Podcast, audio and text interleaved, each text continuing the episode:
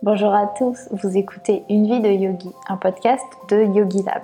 Je m'appelle Tiffen et je suis votre professeur de yoga sur le site yogilab.fr. Je vous présente l'épisode numéro 13 et nous allons parler de doute et de confiance en soi. J'imagine que vous avez déjà connu des moments où des doutes vous ont empêché d'agir et peut-être même que c'est quelque chose que vous vivez en ce moment et qui vous ralentit dans votre prise de décision. Dans cet épisode, je vous propose que l'on décrypte ensemble quelques outils et les étapes qui m'ont aidé personnellement à ne plus laisser le doute dicter mes choix ou mes manques de choix. Comme toujours, le yoga m'a beaucoup aidé dans le projet de me débarrasser du doute inutile. Donc mettons des guillemets sur doute inutile, je vous expliquerai plus tard. Et aussi dans l'amélioration de ma confiance en moi. C'est ce que je vais partager aujourd'hui et nous allons voir ensemble comment gérer les doutes, comment passer au-delà quand c'est possible et comment cultiver la confiance en soi qui nous permet de moins les subir, de moins subir ces doutes. Pour ma part, je peux partager avec vous un doute immense qui est en lien avec ce podcast. Avant de me lancer, j'avais énormément de doutes. Et le plus grand de ces doutes, c'était est-ce que ma voix va coller avec le format podcast? Et surtout, est-ce que ma tendance à parler posément tout en prenant mon temps serait en accord avec ce format audio? Le fait que je parle en prenant mon temps est quelque chose qui m'a toujours été dit. Et souvent, on assignait ça aux juristes en pensant que ce sont des personnes qui font très attention à chaque mot prononcé. Donc, il est vrai que je suis plutôt du genre à délaisser la parole inutile ou stérile. Mais ça m'avait quand même donné matière à douter. Et ce doute aurait tout à fait pu m'amener à l'inaction. Pourtant, Aujourd'hui, je vous parle et je respecte mon rythme. Étant absolument passionnée par ce que je vous dis, je me suis forcée à avoir un script, un écrit que je suis avec rigueur pour ne pas partir dans tous les sens et pour garder un rythme le plus soutenu possible au vu de mes capacités. Alors pourquoi est-ce que je vous donne cet exemple? Eh bien tout simplement parce que mon objectif principal dans ce podcast, c'est de vous montrer ce qui est possible en termes de développement de notre confiance en soi et développement de notre raisonnement, face à nos doutes notamment.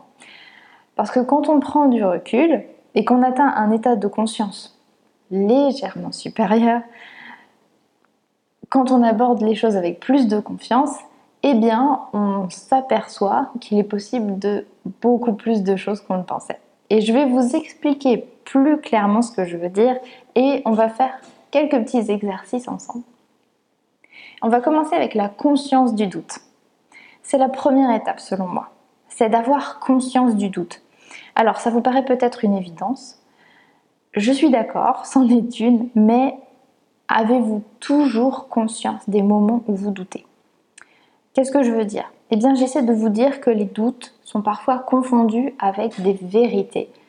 Par exemple, quand je doute de ma capacité à créer un podcast et à l'enregistrer, il me vient à l'esprit que ma diction est très posée. Cette objection, donc le oui, mais ma diction est posée, et pour un podcast, il faut que ça aille plus vite, je l'ai prise pour une vérité, pour quelque chose qui était là et qui ne pouvait pas être changé. Maintenant, je vous propose d'imaginer une chose que vous voulez vraiment faire et que vous n'avez pas encore fait ou faites. Euh, ça peut être le fait de se lancer dans un marathon, de lancer un nouveau projet dans l'entreprise où vous êtes salarié, de demander une augmentation à votre patron, demander euh, votre partenaire en mariage ou alors quel pantalon porter. Ça peut toucher à tout. Et on a beaucoup de recul sur soi quand on arrive justement à identifier les pensées des doutes. Et si on n'a pas beaucoup de recul sur soi, et c'est souvent le cas, on va prendre l'objection qui nous empêche d'agir et on va la considérer comme une vérité absolue.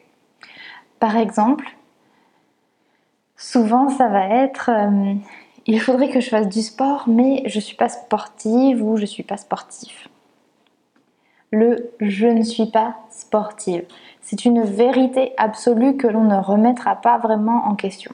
Donc ça, vous pouvez le transposer à n'importe quel doute que vous avez. Et on va chercher tous les éléments qui viennent confirmer qu'on n'est pas sportive. Alors, en ce moment, j'entraîne une personne. Et là, je vais ouvrir une parenthèse. On va nommer hypothétiquement cette personne euh, Justine pour que je n'ai pas à dire cette personne. C'est beaucoup moins concret quand on dit ça. Donc j'espère que les Justines qui m'écoutent ne m'en tiendront pas rigueur. Je sais qu'il y en a quelques-unes qui pratiquent sur Yogi Lab, donc j'en profite pour vous saluer. La parenthèse est fermée. Donc toutes les semaines j'entraîne cette Justine. Je la rencontre pour l'entraîner au yoga, entre autres choses. Et pendant les premières semaines ensemble, j'entendais beaucoup des euh, je, ne suis pas sportive, je n'arrive pas à faire ça, ah mais ça c'est trop difficile pour moi. C'est un discours intérieur. Un discours intérieur qui sabote souvent les possibilités qu'on aimerait s'offrir. Et c'est votre premier obstacle, selon moi. Il est beaucoup plus facile qu'on pense de passer outre ce discours d'auto-sabotage parce que ces paroles ne sont pas des vérités, elles sont des doutes. Je vous invite donc à reconnaître ces doutes. Ma réponse à Justine était toujours la même. Si c'est ce que tu penses, c'est ce que tu ressens. Si c'est ce que tu ressens, c'est ce que tu fais. Évidemment, tu, n'es pas une sportive si tu ne fais pas de sport. Si déjà dans la tête, on se dit je suis une sportive, on commence à l'être. Si on met des baskets et qu'on fait un pas, on l'est un petit peu plus. C'est à nous de choisir. Je pense que vous vous souvenez de l'épisode 3 dans lequel je vous le dis, nous choisissons nos pensées, mais nous ne pouvons réellement les choisir que quand nous avons conscience de ces pensées et quand nous pouvons alors les remplacer. Il est bien beau de vous dire, vous choisissez vos pensées, vous le savez au fond, mais est-ce que vous savez comment les identifier? Pour ma part, comme je vous le dis souvent, c'est grâce à la méditation que j'arrive à m'éloigner des pensées pour les regarder au lieu de les prendre comme des éléments qui me définissent. En gros, voici une petite astuce. Quand vous méditez, visualisez vos pensées en leur donnant une forme et regardez-les. Ce que je fais, c'est que je vois un espace immense, un espace noir, et mes pensées sont comme des nuages qui se baladent. Donc je les regarde. En les regardant, on sent bien qu'il y a autre chose que nos pensées. Autre chose pour nous définir. Puisque vous êtes en mesure de vous détacher de vos pensées, c'est qu'il y a bien une entité autre qui n'est pas vos pensées. Ceci ne vient pas de ma propre sagesse, évidemment. C'est quelque chose que j'ai pu commencer à comprendre en lisant Eckhart Tolle, Le pouvoir de l'instant présent, c'est un livre que je vous recommande, et c'est quelque chose qui se concrétise aussi dans les Yoga Sutras de Patanjali dont je vous ai déjà parlé. Parce que après nous avoir dit, et donc là c'est un petit rappel, Yoga Chitta Vritti Nirodha, donc le yoga est l'arrêt des fluctuations des créations de l'esprit, dans le 1.2, eh bien Patanjali nous dit dans le 1.3, Que l'on peut traduire comme euh, notre moi réel, notre moi profond se trouve alors régi par ses propres règles. Quand euh, nous arrivons à l'état yoga, Chitta Vritti Nirodha, quand nous arrivons à l'arrêt des fluctuations des créations de l'esprit. Alors, on va essayer de simplifier un peu. En d'autres termes, et selon les interprétations qui viennent décrire plus précisément ce point, on comprend que nous ne sommes pas l'esprit qui pense. Donc ici, nous ne sommes pas l'esprit qui doute, dans le contexte de notre épisode. Il y a nos doutes et il y a nous, le moi plus profond. Pour résumer donc, on prend conscience que nos doutes sont des pensées et que ces pensées ne sont pas des vérités. Nous les créons nous-mêmes en fonction de notre vécu. On va voir maintenant le doute utile et le doute inutile. Alors, je ne veux pas vous dire que le doute est totalement inutile et qu'il faut s'en débarrasser. Le doute, donc cette pensée de doute qui nous amène à l'action ou à l'inaction, est comme un message. Donc il y a un doute utile. C'est celui qui nous pousse à prendre des décisions réfléchies. C'est le doute que l'on perçoit comme un obstacle. Et c'est très sain de douter. Si l'on ne doutait jamais, on se lancerait dans tout et ces obstacles nous arriveraient comme une surprise, nous ne serions pas prêts à y faire face. Pour autant, je vous rassure, pas tous les obstacles ont pu, être, ont pu être formulés dans notre esprit et il y a toujours des surprises qui nous attendent. Cependant, si nous avons ces doutes, c'est qu'il y a des choses à résoudre et à anticiper. Par exemple, si votre objectif est de faire du sport trois fois par semaine, vous pourriez avoir comme doute, euh, premièrement, je ne suis pas sportive, deuxièmement, je ne sais pas si j'aurai du temps.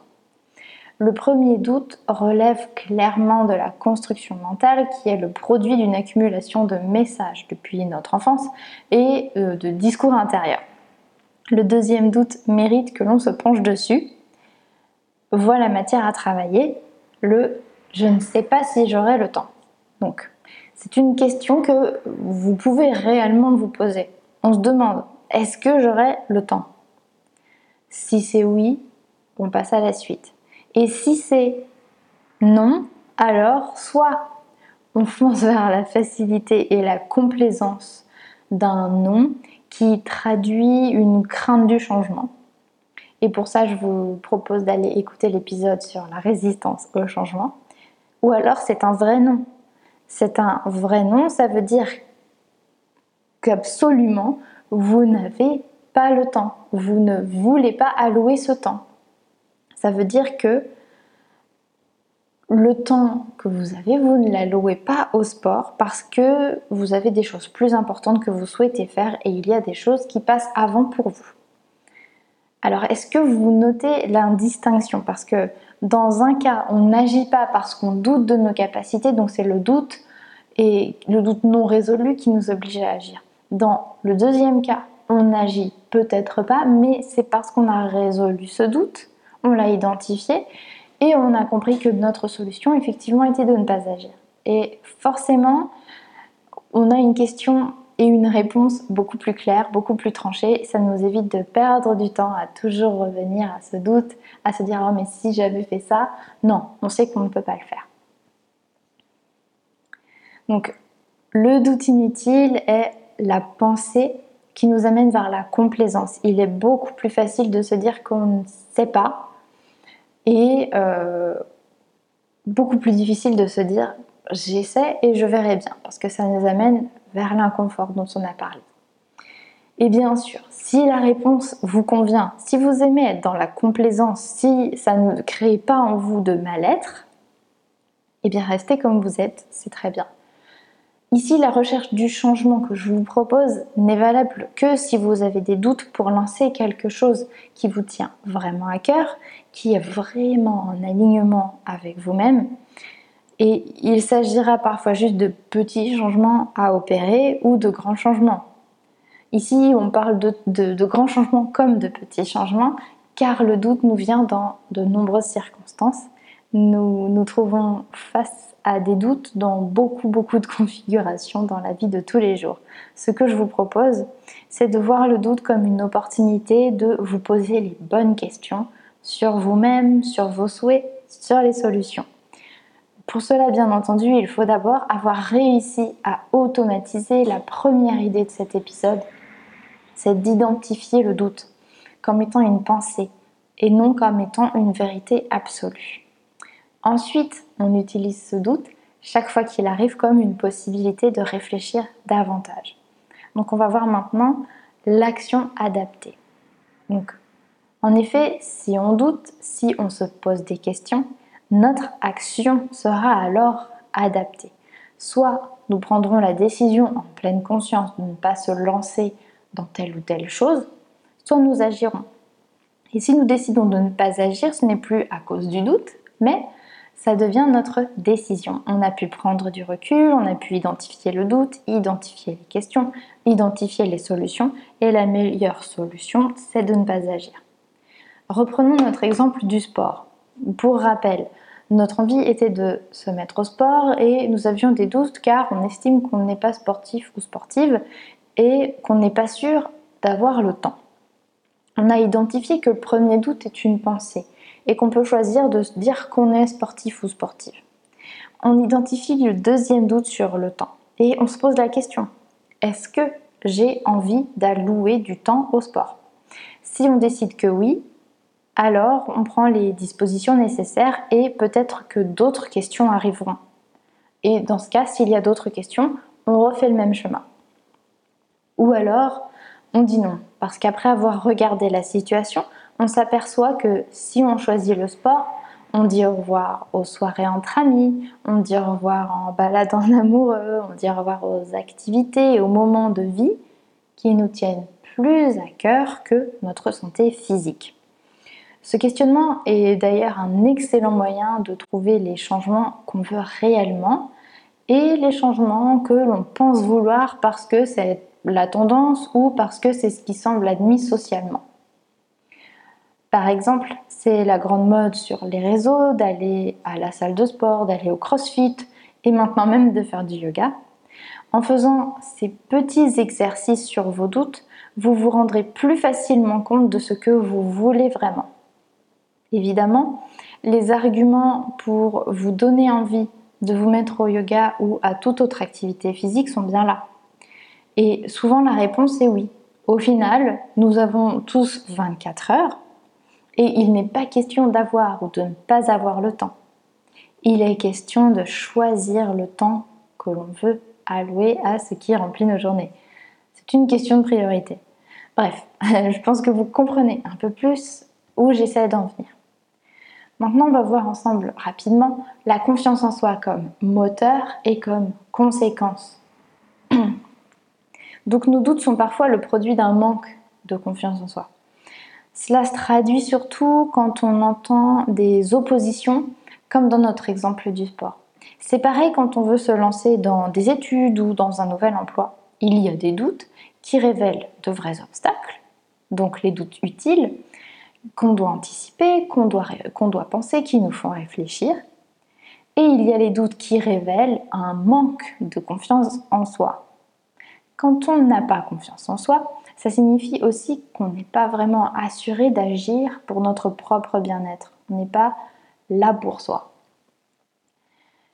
Faire face aux doutes est selon moi possible quand on utilise aussi la confiance en soi comme moteur. Ensuite, quand on y fait face, quand nos doutes sont gérés, c'est initiateur, ou plutôt ça vient continuer et cultiver encore plus la confiance en soi. Prenons un autre exemple pour changer un petit peu. Alors assurez-vous de garder à l'esprit que tout ce que je vous dis ici c'est hypothétique. J'essaye de reprendre surtout les, les, exemples et les questions qui reviennent le plus souvent. Donc imaginons une personne en surpoids qui voudrait perdre du poids. Le manque de confiance en soi se traduira ici par je ne peux pas perdre du poids parce que, par exemple, euh, je ne vais pas savoir tenir un entraînement sportif, je ne suis pas sportive, je ne sais pas soigner mon assiette, je ne sais pas arrêter de manger, je suis trop gourmande, je vais me frustrer, pourquoi est-ce que je prendrais soin de moi, je me dégoûte, je ne le mérite pas. Donc ce sont des exemples de pensée que l'on pourrait avoir dans ce cas de figure. Mais si on n'a pas fait notre première étape, on est coincé ici et ce sont nos vérités. Tout ce que je viens de citer, ce sont des vérités, on ne les remet pas en question. Forcément, quand on pense ça, eh bien, quel est le résultat de ces pensées? On se décourage, on se dégoûte, on n'agit pas. Pourquoi? Parce qu'on prend ces pensées pour des vérités et on ne les remet pas en question, justement. Donc, si on prend conscience que ce sont nos pensées, que ces doutes sont le fruit d'un manque de confiance en soi, on fait la première étape. Puisque soudain, ces pensées ne sont plus nous. Et donc on se détache de ces pensées comme nous l'explique le 1.3 des Yoga Sutras de Patanjali.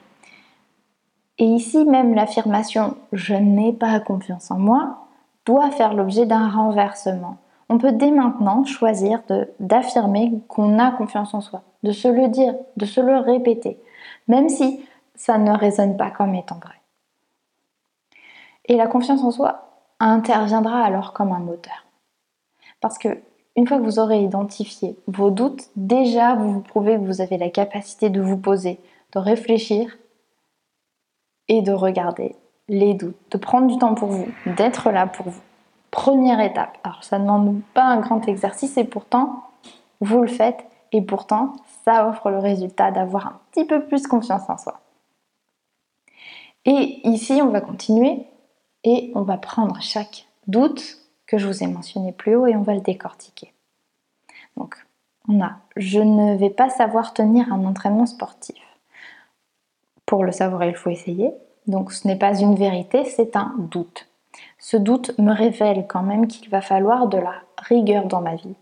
Et on peut alors se demander, est-ce que je suis prête? Est-ce que je suis prête à mettre en place euh, des entraînements avec une fréquence donnée? Est-ce que ça correspond à ma vie? Est-ce que ça correspond à mes priorités? Ça déjà, c'est une question que vous pouvez vous poser. Ensuite, l'affirmation suivante, je ne suis pas sportive. Le doute suivant, c'était je ne suis pas sportive. Eh bien, c'est une pensée que je choisis là, clairement. Ensuite, je ne sais pas soigner mon assiette. Donc, ça, c'est une pensée déjà. Mais c'est aussi un doute qui va révéler que je vais devoir changer mes habitudes et que je vais devoir les changer même si c'est difficile. Parce que c'est difficile de changer ses habitudes. Et on peut ici aussi se demander, pareil que tout à l'heure, si on est prête. Ensuite, on avait je ne sais pas arrêter de manger. Donc ça, c'est une pensée qu'on va choisir. C'est une pensée qu'on choisit de penser et c'est souvent la meilleure façon de continuer à manger plus que nos besoins. Avec le temps, on peut travailler pour modifier cette pensée. Ça va se faire progressivement pour qu'elle ne vienne plus nous embêter. Donc c'est de choisir en fait d'arrêter de se dire je ne sais pas arrêter de manger. Qui m'a dit ça? Pourquoi est-ce que je me dis ça? Si je me fonde sur le passé, ce n'est pas suffisant. Donc pourquoi est-ce que je dis ça? Quand on n'a même pas de fondement pour dire ça, on comprend qu'il est temps d'arrêter. Ensuite, je suis trop gourmande. Idem. C'est une pensée, peut-être qu'on vous l'a dit des milliers de fois, peu importe. Aujourd'hui, à l'instant T, vous pouvez décider d'arrêter de penser que vous êtes trop gourmande parce que tout comme le je ne sais pas m'arrêter de manger, ça va être autoréalisateur, vous allez finir par y croire et par agir comme ça. Ensuite, je vais me frustrer. Donc, ce doute révèle que je m'attends à la difficulté et que je vois la frustration comme quelque chose à éviter. Donc, si on peut essayer d'aller un petit peu plus loin, peut-être, on peut essayer de creuser en continuant les questions. Pourquoi est-ce que je n'ai pas envie d'être frustrée? Pourquoi est-ce que c'est quelque chose à éviter? Est-ce que je vais être tout le temps frustrée? Ou est-ce que justement, à force de voir les changements, les améliorations en moi, je ne vais pas aussi ressentir un sentiment de récompense, de satisfaction et une confiance en moi Ensuite, le dernier, c'était pourquoi est-ce que je prendrais soin de moi? Parce que je me dégoûte et je ne le mérite pas. Donc ça, c'est une pensée qui est très catégorique, certes, et pareil, qu'on choisit. On choisit de penser ça. Et donc pour tous ces genres de pensées sur le corps et, sur le fait de, ne pas s'aimer, je, je, vais vous citer une proposition de Yasmine qui est connue sous le nom des liquilleuses sur les réseaux sociaux et qui propose entre autres techniques de se regarder dans le miroir et de se forcer à trouver une chose qu'on aime. Donc rien de magique et je sais que c'est difficile, mais une seule chose au début, c'est vraiment pour reparamétrer le cerveau, pour nous aider à essayer de voir le positif plutôt qu'à toujours, toujours aller vers le négatif. La confiance en soi, c'est donc le moteur. Et une fois qu'on a mis tout ça en place, autant de fois qu'il le faut, parce que ça peut demander plusieurs sessions de travail sur soi, on peut noter les premiers progrès. Et bien entendu, qui dit progrès dit plus de confiance en soi. Donc rien qu'en faisant ce travail pour vous, vous vous prouvez que vous pouvez compter sur vous-même. Et c'est selon moi un pilier de la confiance en soi, l'indépendance. Comprendre que nos doutes viennent de nous autant que les solutions. Ça nous évite de chercher à combler nos manques de confiance dans la validation des autres ou dans autre chose. Et c'est le début de la confiance en soi. Et ensuite, il ne nous reste plus qu'à faire notre chemin. Alors j'espère que vous avez apprécié cet épisode et qu'il vous a apporté quelques réponses. je vous aiderai et je vous amènerai avec moi dans les réflexions et je vais vous préparer quelque chose pour faire ces exercices avec un petit peu plus d'approfondissement. On fera ça ensemble sur Yogi Lab. Moi, j'ai adoré partager avec vous comme d'habitude. Euh, c'est ce qui m'a aidé à avancer. C'est ce raisonnement, ce sont ces petites étapes, c'est ce qui m'a aidé à lancer le podcast, mais pas que. C'est ce qui m'a aidé à lancer Yogi Lab. Euh, c'est ce qui m'a aidé aussi à, à commencer d'autres projets. Et je sais que ce sont aussi ces exercices qui vont m'amener à de nouvelles aventures avec Yogi Lab et avec vous, j'espère. Donc c'est à vous de jouer les yogis. Faites ces exercices pour vous. Prenez un cahier et notez vos doutes. Une petite parenthèse, et je ne le fais jamais, mais je voulais aussi vous dire que si vous avez aimé cet épisode, vous pouvez nous laisser un commentaire sur la plateforme que vous utilisez et vous pouvez aussi nous laisser des étoiles pour nous donner une note. Quand je crée euh, ici, j'ai la chance de pouvoir échanger avec vous sur Instagram ou sur Facebook, mais peut-être qu'il y en a parmi vous avec qui je n'ai pas encore eu la chance d'échanger. Alors faites-vous connaître en commentaire parce que je vous avoue que quand on prépare un podcast, on est vraiment à l'aveugle. On ne sait pas trop qui l'écoute, on ne sait pas euh, ce que vous en avez pensé aussi évidemment, même si bien sûr je suis très heureuse de pouvoir échanger avec vous euh, sur Yogi Lab, sur Instagram, etc. Mais n'hésitez pas à me faire signe. Et je vous remercie pour votre écoute. Je vous donne rendez-vous très vite, donc soit sur un cours euh, Yogi Lab, on se donne rendez-vous sur le tapis, ou alors pour un prochain épisode. Prenez bien soin de vous.